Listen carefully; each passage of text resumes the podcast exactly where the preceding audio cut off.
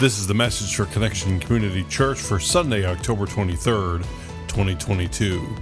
Small part, big impact, a handful of flour, and a little olive oil. Well, good morning, Connection Church. Here and at home, wherever you might be, good morning. Week four of our series, uh, Small Part, Big Impact. This morning we'll be looking at a handful of flour and a little olive oil. So, my name is still Carrie Jones, Mine's Alan Jones. and we are two sinners who've been saved by the grace of our Lord and Savior Jesus Christ. Would you pray with us, please? Lord, thank you so much for today. Settle us in, remove distractions so that we can laser focus on, on you and your word found in Scripture in First Kings.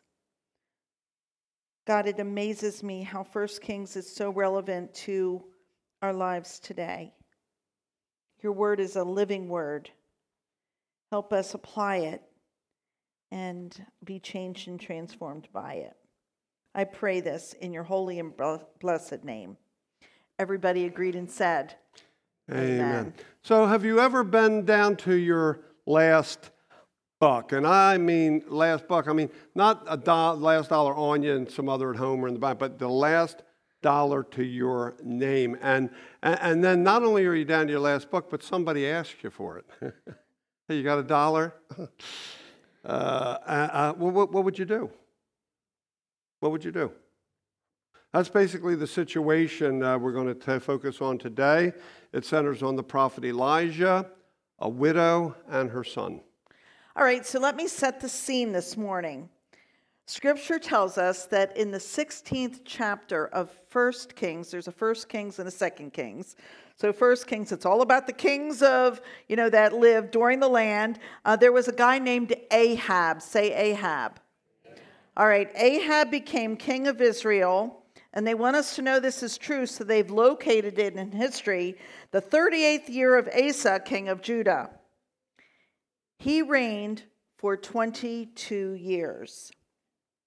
Ahab, it said in scripture, hmm.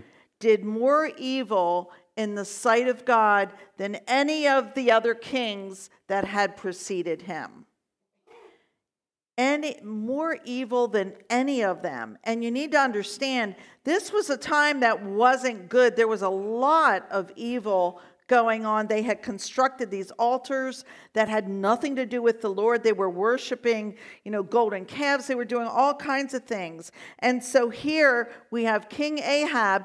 He's more evil and he was also married to somebody named Jezebel. And together they were just a really wicked pair.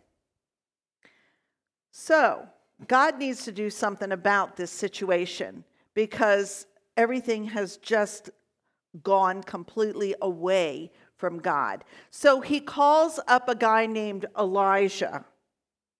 Maybe you've heard of him. Elijah I am learning all about him in my Bible study. I knew kind of about him, but now it is so interesting. I want to be like Elijah. This guy is so gutsy and faithful. So the Lord prompts him, the Lord tells him to be my mouthpiece before this guy named King Ahab. Remember, the most evil of any of them. And he is supposed to say this, and he does As the Lord, the God of Israel, lives, whom I serve, there will be neither dew nor rain in the next few years, except at my word. 1 Kings 17 1b. Hmm. So, can you imagine receiving this word from the Lord and having to stand before this most evil king? In fact, he was more evil than all of them put together, I wow. think it said but stand before this evil king to deliver God's impending judgment, to tell him what's coming. Because you know the messenger usually gets shot, right? Yeah. But he was willing to speak God's truth to this most powerful man in the nation. And think about this how did Elijah even get to stand before the king? Scholars are unsure how Elijah ever ended up being granted an audience with the king Ahab and why his life was spared when he did. Why didn't Ahab just take him out? Hmm. Especially considering how unwelcome this message was that he was bringing. Well, no one other than God Almighty could be responsible for arranging this unimaginable appointment. Amen. Amen. So once the message was delivered, God told Elijah to get out of town. Good, good thinking. Yeah, because his life was in jeopardy at this point, and he told him to go hide in the Kerith Ravine. Kerith Ravine, which is east of Jordan, far removed from Ahab.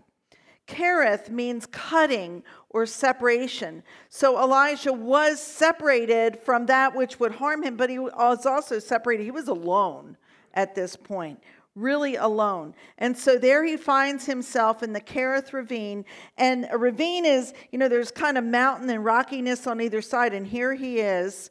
And God told Elijah to drink from the brook, the Kerith ravine and that God would have ravens supply him with food. Now, that's an interesting bird to supply. That's a whole different preaching message sometime about ravens. But anyway, these ravens would be providing Elijah with food, with um, bread and meat in the morning and bread and meat in the evening. So let's pick it up at 1 Kings 17, 7 through 11. This is the New International Version. Sometime later, the brook dried up. Well, that would make sense, right? Because we were, have, we're going to have a drought, right? The brook dried up because there had been no rain in the land. Then the word of the Lord came to him, came to Elijah Go at once to Zarephath in the region of Sidon and stay there. I have directed a widow there to supply you with food. So he went to Zarephath, and, and when he came to the town gate, a widow was there gathering sticks. He called to her and asked, Would you bring me a little water in a jar so I may have a drink? And as she was going to get it, he called, And bring me, please, a piece of bread. So God speaks to Elijah, tells Elijah to go find a widow. What faith? Elijah had no idea who this woman was, just that God had instructed him to uh, find her. And there she was, of course. There she was at the town gate, and she was gathering sticks. She was a widow. We don't know her name. In fact, in Scripture, we often don't know their names if they're women. She's simply referred to as the widow of Zarephath. Elijah didn't know her either, but he did follow the Lord's instruction. He was obedient, and he made this request of her just a little bit of water in a jar, a piece of bread. I'm not being greedy, just a little bit. He followed the Lord's instructions to ask. Mm. 1 Kings 17 12. Uh, as surely as the Lord your God lives, she replied, I don't have any bread, only a handful of flour and a little olive oil in a jug. A, a handful of flour in a jar and a little olive oil in a jug. I, I'm gathering a few sticks to take home and make a meal for myself and my son that we may eat it and die. See, when, when Elijah asked her for uh, what he did, he, unbeknownst to him, he was asking her for her last measure of flour and oil. This is what we were talking about at the beginning here this morning when I asked if ever anybody been down to their last buck and if what would you do if somebody asked you for it. That's what we have here. She, she was down to just enough flour and oil to make one last meal for herself and her son. She was a widow, there was nobody else, just she and her son. And, and that was all there was. She, she and her son were going to then starve to death. That's what she expected. Yeah, they were going to die.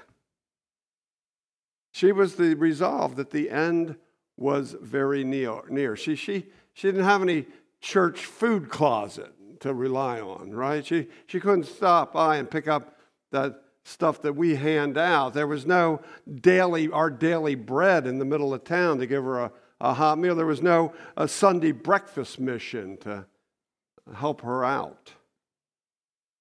She was a widow. And, and, and, times were usually tough for widows when there was no man in the house. That, that day and time, it was a whole lot different than now. Tough if you were a widow. Apparently, this son of hers was a mere boy because uh, he wouldn't be in a position to take care of his mother as maybe an older son could have. She had no one to turn to. There was no alternative plan. There was no plan B in her life, right? No plan B. And plan A was on the verge of running out. And so we have the prophet Elijah. Remember, he was the spokesperson for God, and he had the guts to ask her for her last buck or for a little bit of flour and an oil for a loaf of bread. And so he went to her and he, he asked her, he said, You know, make a loaf for yourself and your son, but first make a small loaf for me. 1 Kings 17, verses 13 and 14. Elijah said to her, Don't be afraid. Go home and do as you have said, but first make a small loaf of bread for me, for what you have, from what you have and bring it to me. And then make something for yourself and your son. For this is what the Lord, the God of Israel, says The jar of flour will not be used up, and the jug of oil will not run dry until the day the Lord sends rain on the land. What a promise! Elijah is giving this widow who thinks she is at her end. Mm. And so Elijah here isn't just being self centered, selfish, egocentric. He's been giving a, given a word from God a word of encouragement, a word of promise, a, a word of survival. The jar of flour will not be used up, and the jug of oil will not run dry until the day the Lord sends rain on the land. Man, that's quite a word, isn't it? So when we look back at verse 9, I'm just going to read it. God says to Elijah, I have directed a widow there to supply you with food. Well, let's focus on this widow a little bit. We don't really hear from her. We don't hear her say, Oh, you're the guy that God said I need to have this stuff ready for. That, that's not how we read this story at all. What we see is this widow who says, I don't have enough. I, I am down to it. I'm here gathering sticks. This is going to be my last meal. Maybe it's hard for her to imagine that God really could deliver what God says. You know, that just be obedient and I will take care of you. She had to be in a very very desperate situation. And so we have Elijah who's here, like, okay. And this woman's just at the end of her rope. Mm. But now she's been given the, being given this opportunity to be faithful, to not be afraid, an opportunity to trust in the Lord, an opportunity to see God in action.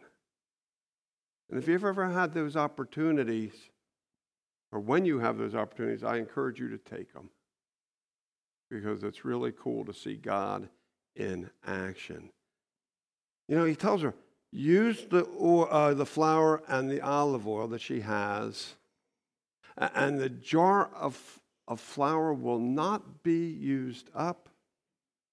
The jug of oil will not run dry until the day the Lord sends rain. In other words, until this drought is over, until we're out of this difficult time, until things are on the other side, so to speak. Kind of reminds us of our first message in this series. Remember the five loaves and two fish? The little boy hands them over, and Jesus takes them and feeds a crowd of 5,000 men and plus women and children.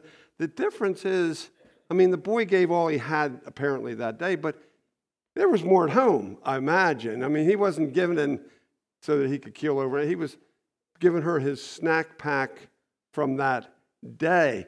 This woman, this is it. This is all she's got. There, there ain't no more at home. Yeah. Yeah. The flour, this oil, it's all she has. Bottom of the jar, bottom of the jug. And so you're talking about huge faith here. Trusting that Elijah truly is sharing what God has said.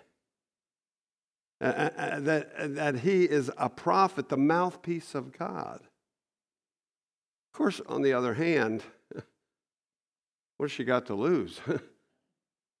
she figures she's going to die anyway, right? I mean, it's her last meal, and after that, she's gone anyhow. Picking it up at verse 15, she went away and did as Elijah had told her. So there was food every day for Elijah and for the woman and her family. I was reading this and I'm thinking, well, we heard about the woman and her son, but now they're saying woman and her family. Maybe there were more, I don't know. But for the jar of flour was not used up, and the jug of oil did not run dry, in keeping with the word of the Lord spoken by Elijah. Oh my goodness. So here we have this woman who seems to have a small part, but she has a big impact. Small part, big impact. A handful of flour, a little bit of olive oil, and there was food every day for Elijah and the woman and her son. With God, all things are possible. You know, we've seen God in action like this, maybe not quite this dramatic but close. We've shared before, when I went into ministry, our pay was severely cut. I mean, severely cut, like a quarter of what it was. And Carrie was already a student pastor, and then I joined her, and and and it was um, by the world standards, it was a crazy thing to do. It was a goofy thing to do that people would think. In it, fact, our pastor told you that. Yeah. No, Alan. Yeah. Uh, every time I went before the Board of Ordained Ministers, or for the District Committee on Ministry, they said, How's your family doing? They're always, Are you guys okay? They were all very, very skeptical.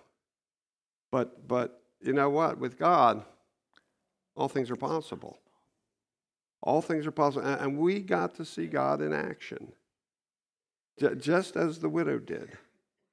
Our kids got to see God in action, just as the son of the widow did.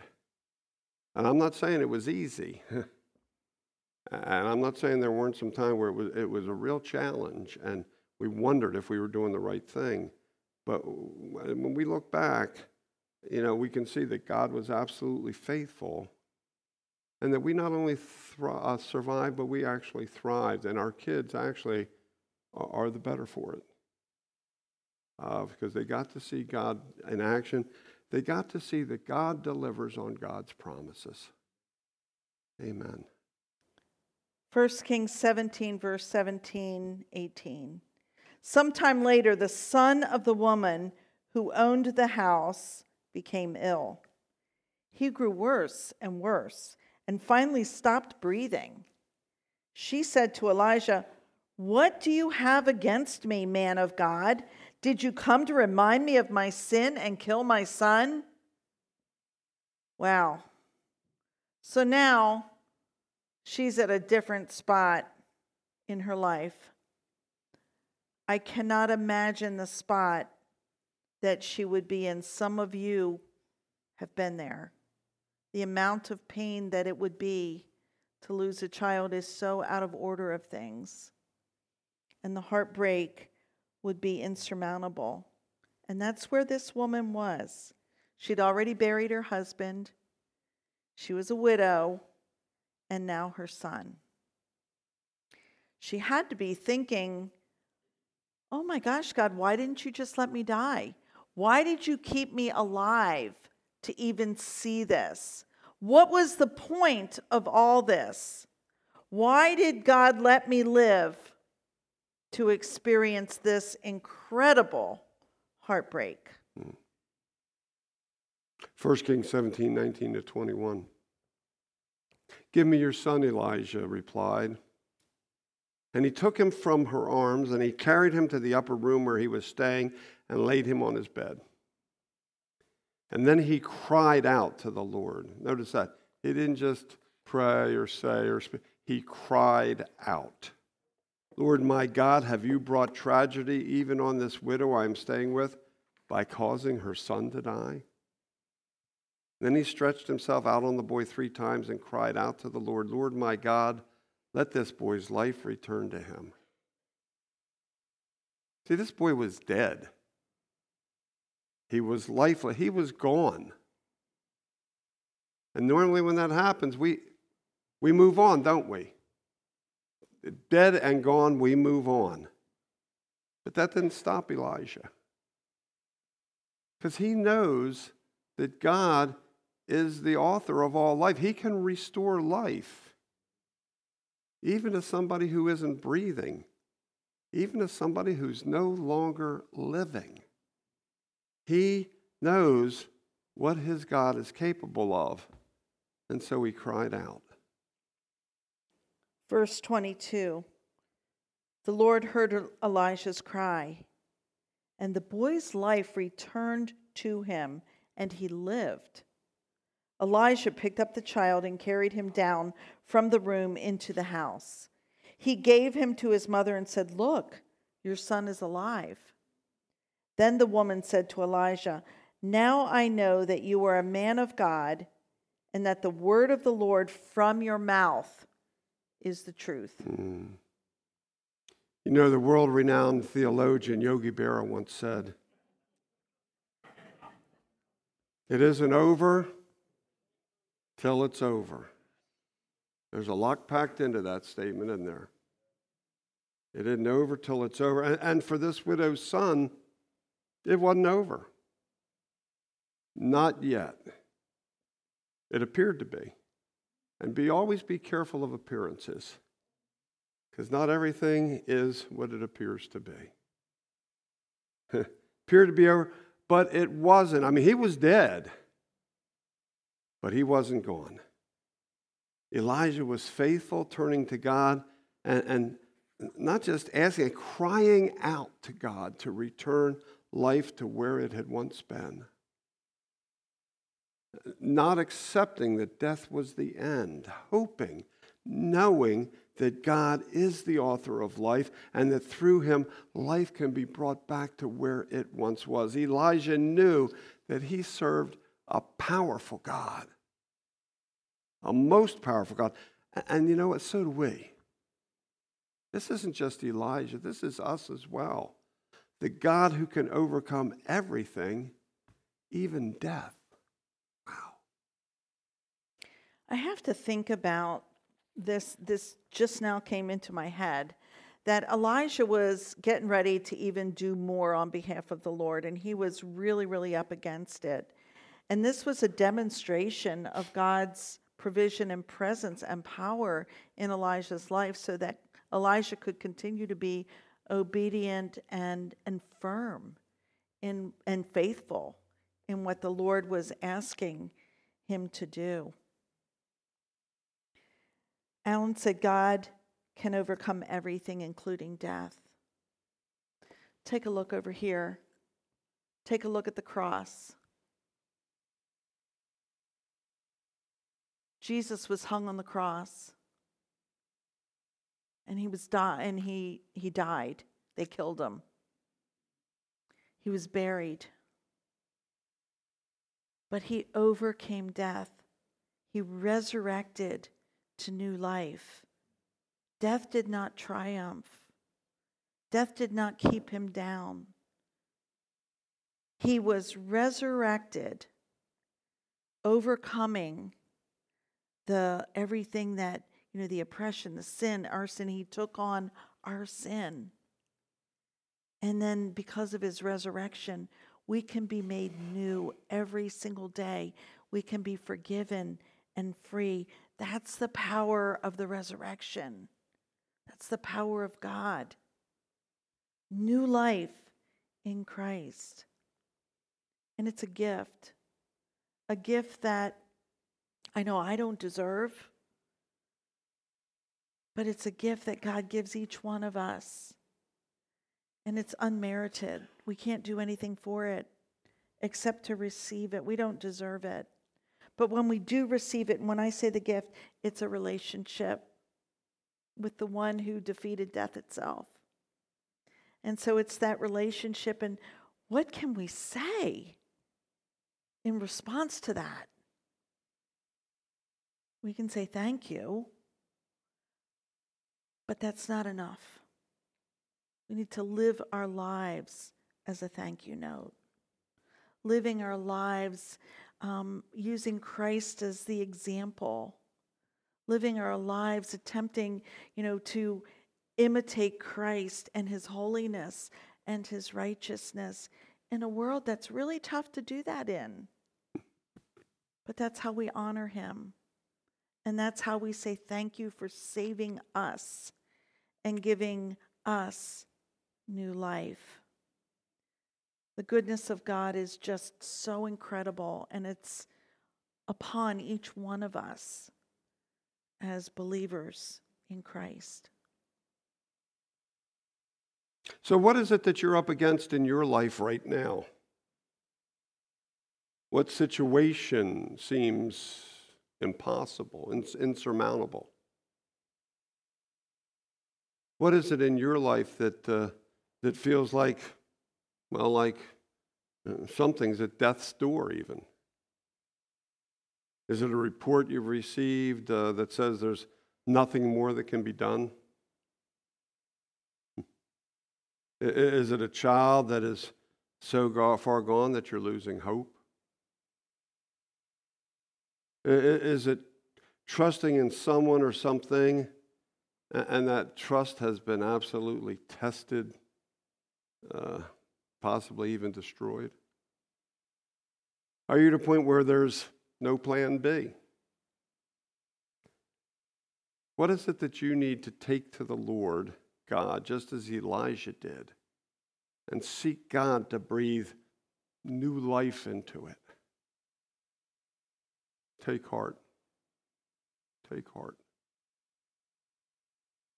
Here's what we find in Ephesians 3:20. Now, to him who is able to do immeasurably, immeasurably, without measure, more than all we ask or imagine, according to his power that is at work within us, to him be glory in the church and in Christ Jesus throughout all generations, forever and ever. And say that last word with me. Amen. Boy, that's another one of my favorite scriptures. I asked somebody to like make a plaque for my wall. So I'm going to add another one. It's number 499. Yeah. Immeasurably more. Did you hear that? Not just a little bit here and a little, immeasurably more than we ask or imagine. Oh my goodness.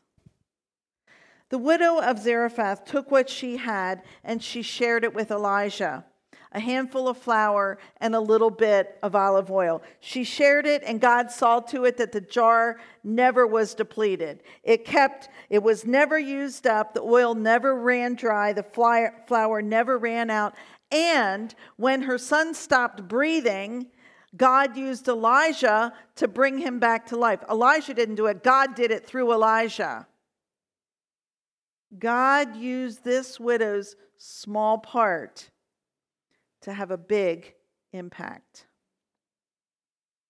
So, what is it in your life that God is asking you to give, to share, to use for the benefit of somebody else? What small part is God asking you of you so that He can use it for big impact? A handful of flour, a little olive oil. That's all God's asking. Small part, big impact. That's the good news. Let's, uh, let's believe it. Let's live it. Let's pray. Most holy God. wow, this is a heck of a story. Wow. The thing is, it's not just a story, it's, this is life. We're reminded, Lord, that you are the author of all life and that you have the power to bring life back even when it appears to be gone. Lord, you, you ask for a little flour, a little oil, and you'll keep feeding until the rains return. Lord, please, please help us to have just a measure of faith. Please help us to trust in you and what you say. Please help us to, uh, to step out, even when it's hard, even when it's challenging, even when those around us think we're crazy. Please let us uh, see you in action. With all things are possible. All things are possible, Lord. I um you know, sometimes we get a little bit shaky, we get a little bit scared, and we we don't come through like uh, you like you call us to. And I, I just ask, Lord, that you help us, give us that strength, give us that hope. Please help us that you have us in, in, in mind and that through you, things are going to be okay. Not just okay, things are going to be good. Very good. We ask these things in the name of the Father, Son, Holy Spirit. All Connection Church said, Amen. Amen. Thank you for listening to the message from Connection Community Church. For more information and to find out more about our ministries, you can visit us on our website at justshowup.church. You can also call our church offices at 302 378 7692. Thanks again for listening. Connection Community Church, connecting people to Jesus and the new life he offers.